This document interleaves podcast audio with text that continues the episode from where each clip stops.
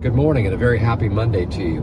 Hope you had a great gathering yesterday on the Lord's Day. And uh, it's always so important for us to fellowship whenever we can in these dark times, just to grow closer together, to walk with the Lord together, to open His Word and worship together. Hopefully, you had a great day with your uh, in your various fellowships. I know I really loved being with our people yesterday. And um, but this morning, I wanted to go ahead and answer a question that came in from Curtis via email.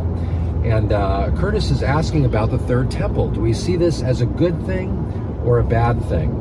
Well, it's it's a bit of a mixed answer to that question, actually. But uh, before I get to that, let me talk about what we're even talking about when it comes to a third temple. For any who may not be familiar what this discussion is about, uh, the temple or the tabernacle, as it was first designed by God, uh, in the Old Testament, in the book of Exodus, we see uh, in um, um, in the instructions that God gave Moses, he not only gave him the commandments, but he actually also gave him, as Chuck Missler used to always uh, sort of uh, tongue in cheek say, he also brought down a set of blueprints. Um, and this uh, set of blueprints was for a structure that would be a portable structure uh, that would be used by Israel as a center for worship and really at the center of the camp uh, throughout their wilderness wanderings. As a matter of fact, this uh, structure would stand as their center of, uh, of, of, of, their community and their religious life until the time that Solomon would go on to build a temple.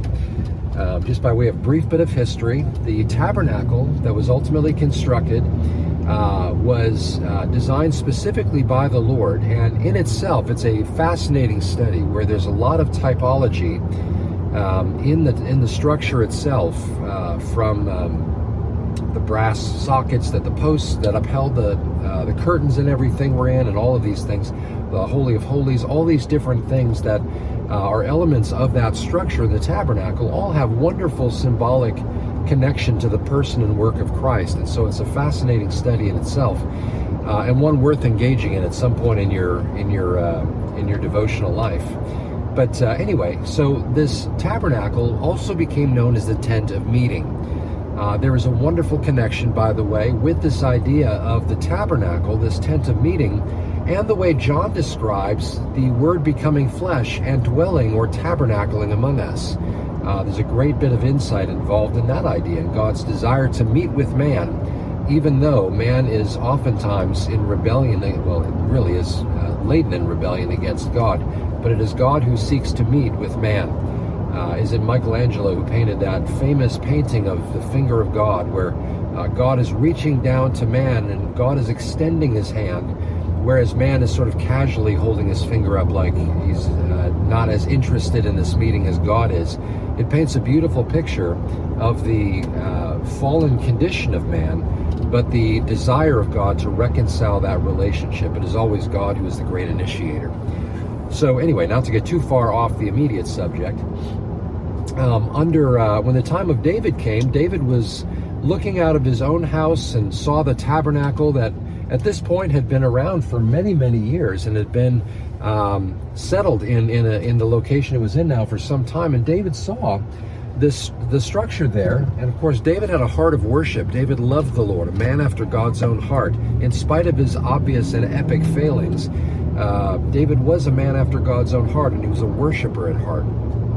The Psalms, uh, so many of the Psalms, almost all of them, uh, the majority of them, penned by David, and uh, and so rich in, in, human experience in relation with God, and that it's uh, um, it just demonstrates this heart of love that he had for the Lord and trust, bearing his heart and such. So this is a man who loved God, and he saw the tabernacle, and he thought, you know, how is it that I'm living in this? This house lined with cedar in this beautiful sort of ornate place, but God is dwelling in a tent. And so he sets himself to start, um, uh, he wants to build a, a, house, a more permanent structure for the Lord.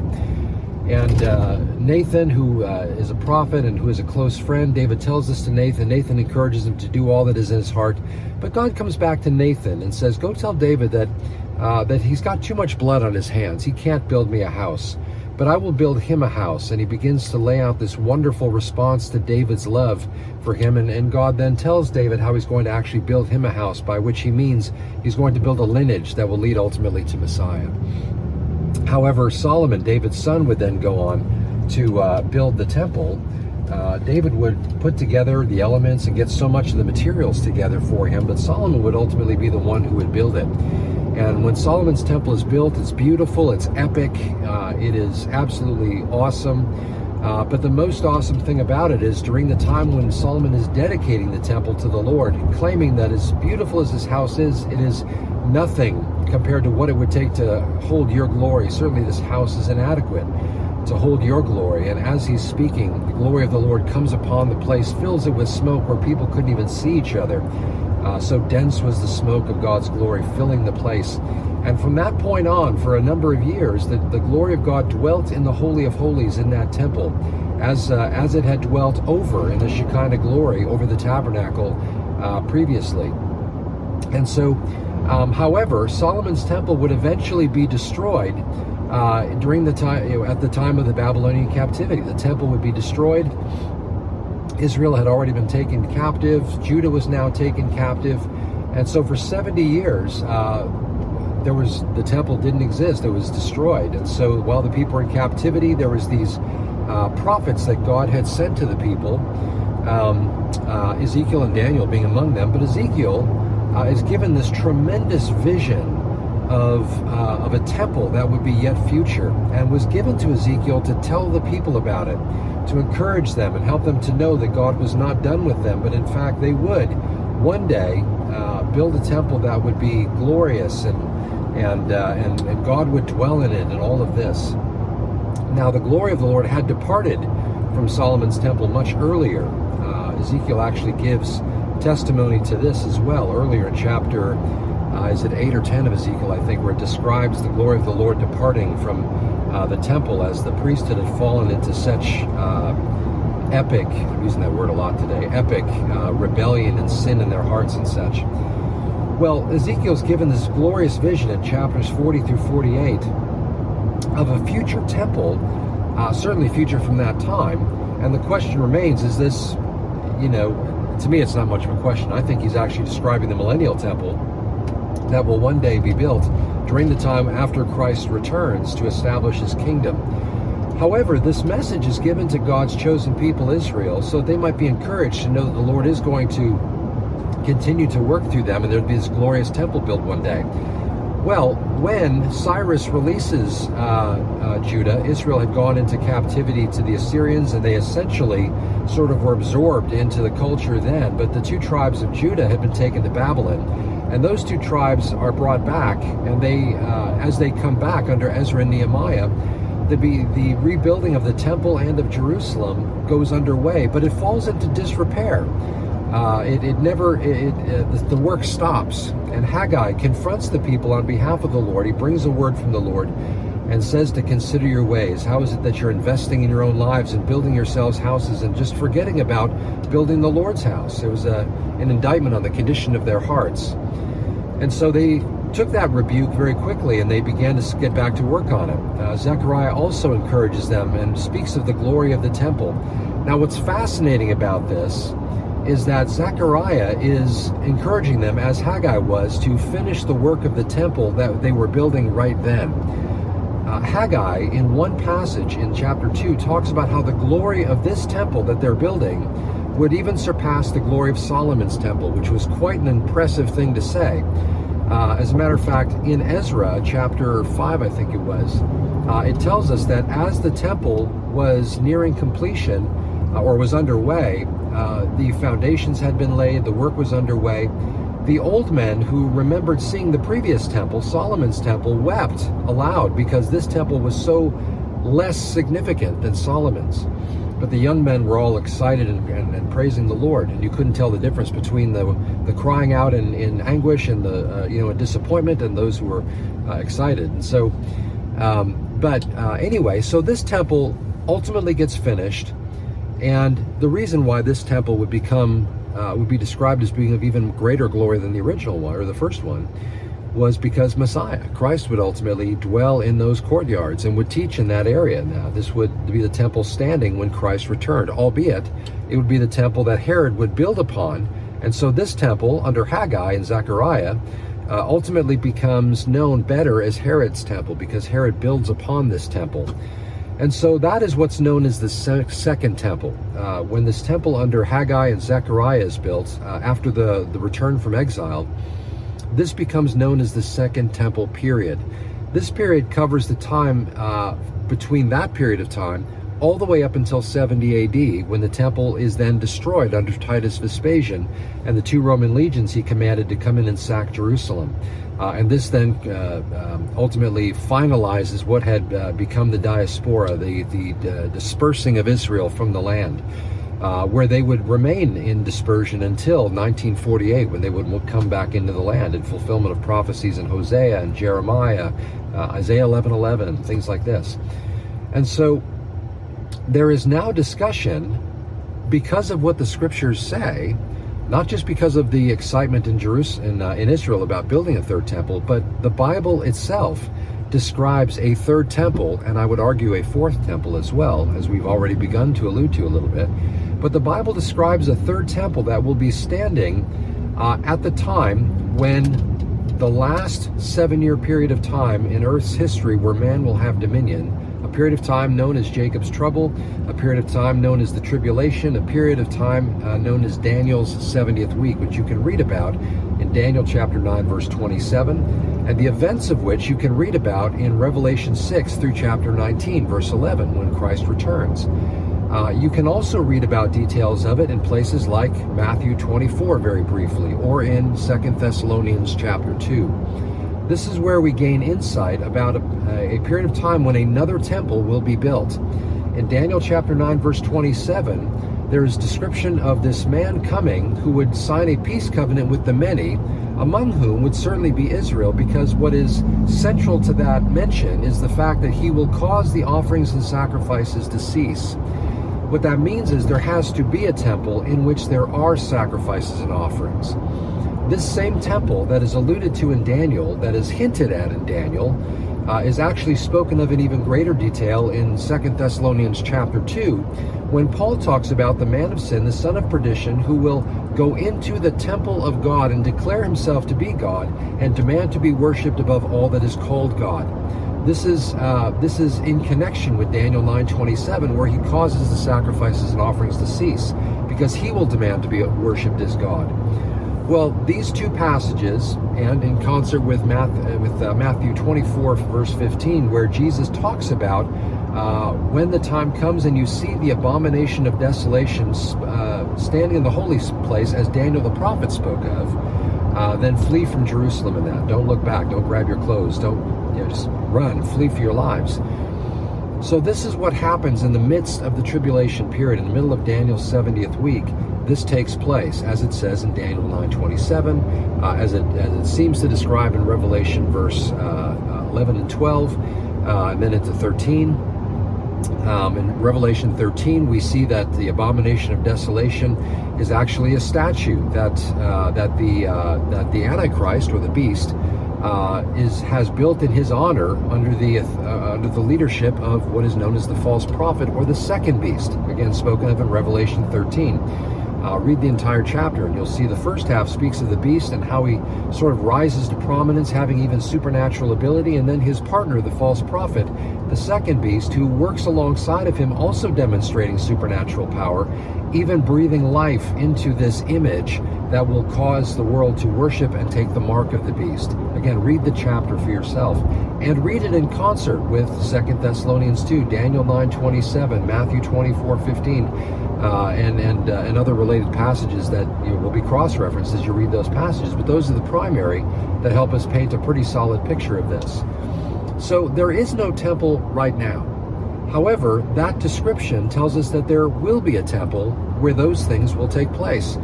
And it is in that temple that the, the Antichrist will, will enthrone himself and demand to be worshipped very much, very much like the Caesars uh, in Roman history. Um, so, that being said, and to answer a couple of questions that some watching may be raising, well, how do we know that that didn't happen under Antiochus Epiphanes in 165 BC when he came in and he slaughtered a pig on the altar and all this kind of a thing, set up a statue to Saturn, uh, Saturnalia, and all this kind of stuff that takes place in the temple under uh, Antiochus Epiphanes? Uh, well, we know that's not it because when Jesus talked about it uh, more than 165 years later, um, he was talking about these events taking place in the future. So that rules out Antiochus Epiphanes because that happened prior to Jesus' words and Paul's words and John's words. How do we know it wasn't Titus Vespasian in 70 AD when he destroyed the temple? How do we know that this was not the abomination of desolation, that they, they marched in with Roman standards and that kind of thing? Well, because there was no holy place where this took place and because they destroyed the temple. It was destroyed during that period of time. Uh, and so, therefore, there was no abomination of desolation set up in there. There was no going in inside of the holy uh, place and declaring himself to be God and demanding to be worshipped of all that is called God. The description does not fit, and so therefore we know that's not the event that, that was being described. That being said, because that's true, because we hold that to be true, we are waiting for this now third temple to be built that will ultimately be the place where those things happen.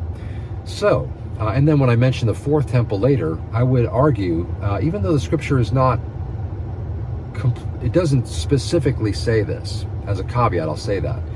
But the temple that is described and the area and the prop, excuse me, the land, the property that it's built on, all the description of that, um, it's far grander and really doesn't fit uh, the second temple that was built, or even in its building upon by Herod, it still doesn't quite fit.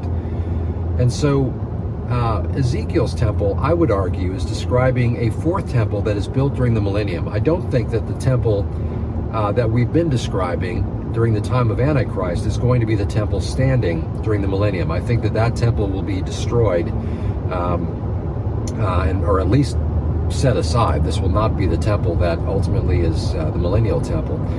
Um, so I think that a fourth will be built as uh, as that one that Christ will rule and reign from. Um, but um, in Jerusalem during that time where Christ reigns. So now, what about this third temple? Uh, is it a good thing or is it a bad thing? Well, on the one hand, it's a very bad thing because to build a third temple and to reinstitute sacrifices as Israel will is going to be in unbelief of Christ. They're not building this third temple in memorial of Christ, as I tend to think the millennial temple will be. When you read about the priesthood and sacrifices and offerings in the millennial temple, that sounds like a strange concept. And so I think that probably what is in view there is it becomes sort of a memorial and a teaching tool to sort of demonstrate how all these things before pointed to Christ, who ultimately was, as John the Baptist said, the Lamb of God who takes away the sin of the world. There is no longer um, a need for sacrifices because Christ has come to fulfill those things. And so I think the Millennial Temple will present those things as a memorial, sort of as a reminder, as a teaching tool, but not as an efficacy uh, thing for efficacy of taking away sin in any way. That's already been done in Christ. And those uh, Jews alive at that time who are worshiping Messiah during that time will know that. So they won't be offering uh, for covering of sin anymore. So, but in the third temple, the temple during Antichrist, that will be what they're doing. They're going to be offering sacrifices uh, much the same way they did in the uh, during the time of the tabernacle in the first temple and the second temple. And so the third temple is going to be a place where it is built in unbelief. Uh, and so I think in that regard, it's a very bad thing because it is a, it is a, it actually turns out to be a slap in the face uh, at what God has accomplished in His Son. That they have at that point will still be living in, in unbelief and rejection of this. So, on that side of things, it's a very bad thing. On the other hand, from a prophetic standpoint, and, and the fact that this is a step toward the fulfilling of, of all that the scriptures have to say in bringing human history to a close in the return of Christ, it is something we look forward to with great anticipation. This, again, is as I, I, I tend to say, I often say, there's a tension that Christians live in when it comes to biblical prophecy. Because on the one hand, we are very excited at the prospect of biblical prophecy being fulfilled. On the other hand, it brings with it a lot of really bad news, a lot of terrible turmoil and stuff that will be going on as that is unfolding. And so we don't relish in the judgment and the destruction that comes as a result of man's rebellion against God and Him finally dealing with that. But we do recognize that it does become a harbinger of things to come. It becomes a uh, uh, a sign of where we are and, and how close we are. As a matter of fact, during that period of time, you'll count the days uh, until the return of Christ. When Antichrist signs that covenant, there are seven years left before Jesus returns. Uh, there is three and a half years until that temple is ultimately desecrated in the abomination of desolation. There's there's all these things that you just immediately will know are going to be happening for those who are around at that time. Uh, I believe the church will be raptured prior to that. So this is an important thing for us to be watching the development of, even though um, I don't know that we'll see the beginning of that construction in our lifetime, because uh, I think it probably will be in concert with the treaty that Antichrist will sign. Uh, it could be different, but but I think that that will be part of it. So anyway, so on the one hand, it's very bad because it's going to be built in unbelief. On the other hand, it is a good indicator of where we are and what's going to be coming uh, shortly thereafter. And so we want to pay attention to that and recognize what this all means. Uh, Chuck Smith, the founder of the churches that, that I belong to at Calvary Chapel, uh, as I understand, he had made the offer, uh, you know, to those involved that when the time came and they wanted to rebuild the third temple or to build the third temple, I think he offered to pay for the cornerstone to be carved and built. Uh, you know, as, you know, people will have varying views on whether they thought that was a, a, a, good gesture or not. Again, based on the idea of is this a good thing or a bad thing. But so uh, he was so interested in seeing biblical prophecy fulfilled that he was willing to do that, from what I understand. I, I could be wrong about that, but I, would heard that more than once. Um, so uh, anyway, so that's sort of the mixed tension that we live in. We don't relish at the idea of what that will bring. We we when the Antichrist comes, while it will seemingly be a time of peace for a little bit, ultimately it's going to usher in the worst period of time in the world's history, but ultimately, especially even Israel's history. In many ways, it's going to make the Holocaust pale by comparison. Uh, and so, uh, so anyway, so there you go. It's uh, is it a good thing or a bad thing? Well, you know, hopefully that answer, uh, you know, is reasonably sufficient. Uh, but as always, with the hope that it gives us something to think about. So thanks, Curtis, for asking that question. I always look forward to a chance to talk about these things. So I love when questions like this come up. And uh, Father, we thank you for the purposes and plans that you're working out, and uh, the place that things like the temple and uh, that will be built, and all that will happen, and it indicate for us. And and um, we do pray that. Uh, well, we pray for the peace of Jerusalem. We pray for uh, many uh, in Israel to come to faith before those days come, that they might be caught up when Jesus comes for his bride. Uh, but Father, for those who are around during that time, we know already from the book of Revelation how this is going to play out and uh, what that's going to be like. And so we pray in advance for those during that time that you would give them fortitude, uh, those who will resist the Antichrist and, and reject um, that false Christ and such. Uh, Father, preserve and protect them, even as in your word we see that so many will perish, but you will bring a remnant through. And so, Father, we love you and praise you, and we just ask that, um, Father, you would work in such a way as to um, just prepare the hearts of, of all of those who will come to faith during that time. We love you and praise you and thank you for illuminating to us the scripture and helping us to understand the things that are coming. And uh, we are very grateful for all that you've told us. Help us to take heed to those things and see them as our cue to be about your business in the days that we're living in as we come up to those days. So, Father, we love you and praise you, and most of all, we so look forward to Jesus coming, both in sweeping away his bride off of her feet and snatching us in the rapture, but also in terms of his second coming to establish righteousness in the earth. Uh, Father, we are so looking forward to you fulfilling your purposes and plans. So we love you, we praise you, we bless you, and um, we just thank you for this again and all the insights that you've shared with us in your word. In Jesus' name, amen. As always, if you have a question, a comment, anything you'd like to ask about or, or see us discuss, I uh, always love to see your comments and questions in the comments section on our YouTube channel. Uh, you can leave that under the under the posts, or if you want to email me at info at calvarychapelfranklin.com, you can also do that as well. So thanks again. I appreciate the opportunity and look forward to catching up with you again next time. Until then, may the Lord bless you and keep you Make his face shine upon you, be gracious to you, and give you peace forever.